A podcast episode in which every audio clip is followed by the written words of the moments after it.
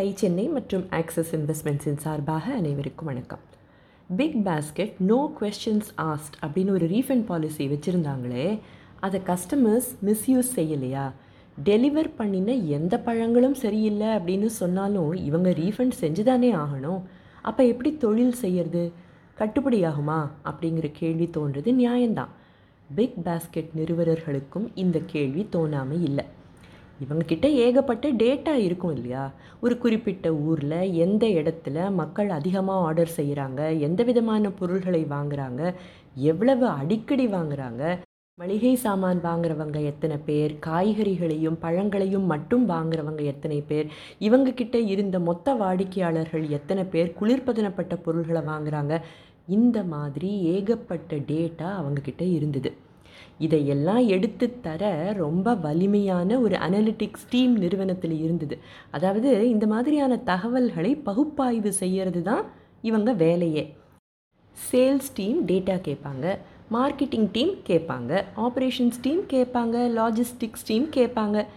எல்லாருக்கும் இதன் மூலமாக ஏதாவது கஸ்டமர் இன்சைட்ஸ் கிடைக்குதான்னு பார்க்க தோணும் இல்லையா? அப்போ தானே வாடிக்கையாளர்களை முன்னிலைப்படுத்துகிற செயல்களில் ஈடுபட முடியும். பிக் பாஸ்கெட்டோட அனலிட்டிக்ஸ் டீம் சும்மா டேட்டா கொடுக்கறது மட்டும்தான் தங்களோட வேலைன்னு நினைக்கல. டேட்டா வேணும் அப்படின்னு யாராவது கேட்டு ரிக்வெஸ்ட் பண்ணினாங்கன்னா ஏதோ கேட்டாங்களே அப்படின்னு கொடுத்துட்டு சும்மா இருக்கலை. எதுக்காக இந்த டேட்டா வேணும்? என்ன பிரச்சனை இருக்குது எதை சால்வ் செய்யணும்னு இந்த டேட்டாவை கேட்குறீங்க அப்படின்னு ஒவ்வொருத்தர்கிட்டையும் கேட்க தொடங்கினாங்க.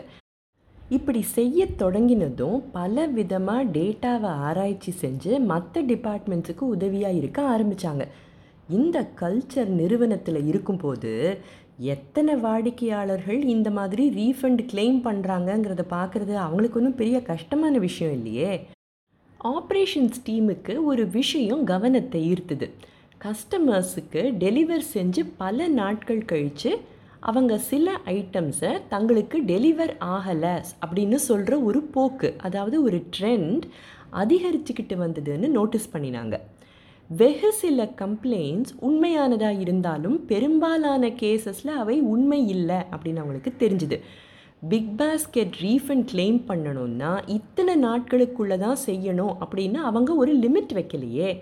ஸோ எத்தனை கஸ்டமர்ஸ் தங்களோட ரீஃபண்ட் பாலிசியை மிஸ்யூஸ் பண்ணுறாங்க அப்படிங்கிறத கண்டுபிடிக்க இந்த அனலிட்டிக்ஸ் டீமோட உதவியை நாடினாங்க.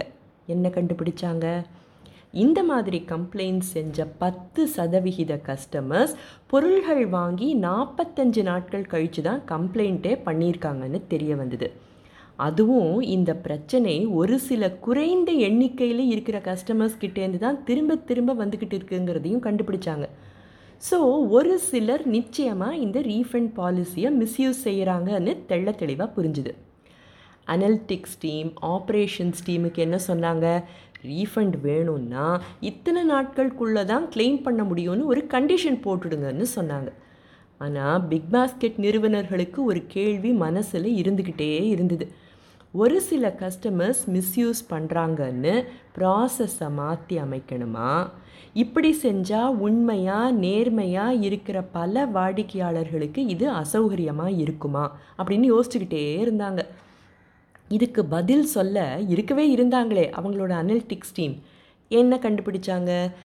ரீஃபண்ட் பாலிசியை மிஸ்யூஸ் பண்ணுற வாடிக்கையாளர்களோட எண்ணிக்கை சிங்கிள் டிஜிட். அதுவும் லோ சிங்கிள் டிஜிட்டில் தான் இருந்தது அப்படிங்கிறது புரிஞ்சுது. இதுக்காக மற்றவங்களுக்கு எதுக்கு கஷ்டத்தை கொடுக்கணும் அப்படின்னு அவங்க தங்களோட பாலிசியில் எந்த விதமான மாற்றத்தையும் ஏற்படுத்த வேண்டாம் அப்படின்னு முடிவு செஞ்சாங்க. தொழிலில் டெசிஷன் மேக்கிங்க்கு டேட்டா எவ்வளவு முக்கியம் அப்படின்னு இப்போ நமக்கு தெரியுது இல்லையா? பிக் பாஸ்கெட்டோட உலகத்துக்கு மையமே அவங்களோட கஸ்டமர்ஸ் தான் அப்படிங்கிற அவங்க கஸ்டமர் சென்ட்ரிசிட்டிக்கு இதுவும் ஒரு சிறந்த எடுத்துக்காட்டு. தொழில் தொடங்கினதிலிருந்து இப்போ வரை அவங்க எடுக்கிற ஒவ்வொரு முடிவிலையும் கஸ்டமர்ஸ்க்கு முக்கியத்துவம் கொடுக்கப்படுதா அப்படிங்கிறதுல ஏகப்பட்ட கவனம் செலுத்திக்கிட்டே வராங்க.